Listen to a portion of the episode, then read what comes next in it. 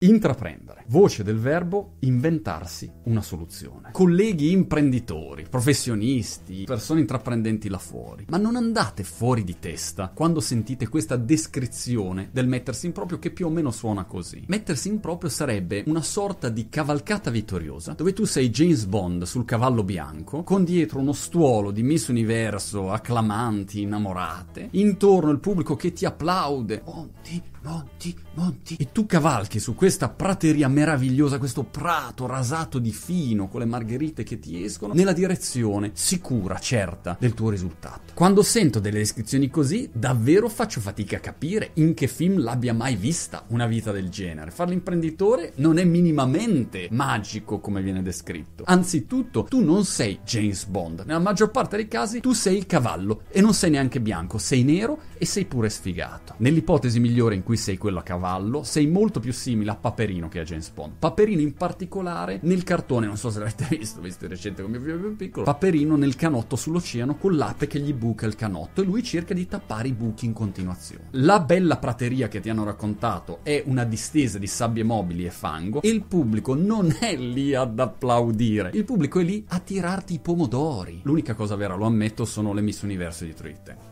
Scherzo, quella è Equitalia. Intraprendere, qualunque sia il progetto che fai, è l'arte di risolvere problemi. Non è una scampagnata con gli amici dove vai un pochino motivato a cambiare il mondo. No, non gliene frega niente a nessuno che tu sia motivato o meno. È l'arte di risolvere problemi. È un match di scacchi contro Magnus Carlsen mentre sfrecci in Formula 1. O risolvi i problemi o ti schianti.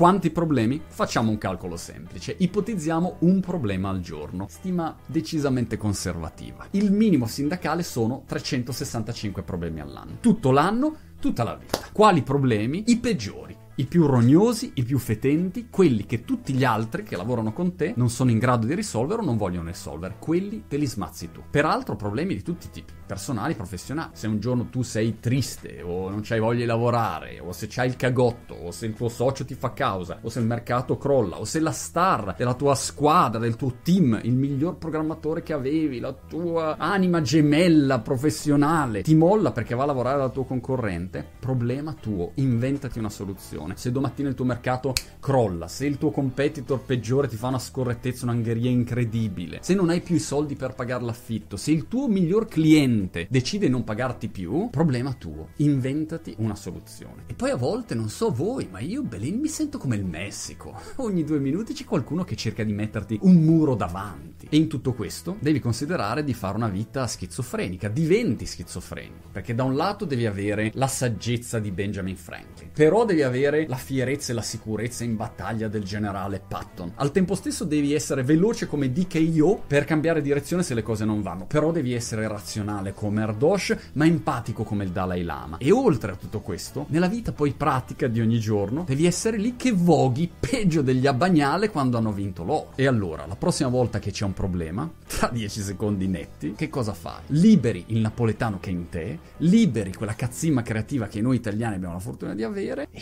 ti inventi una soluzione.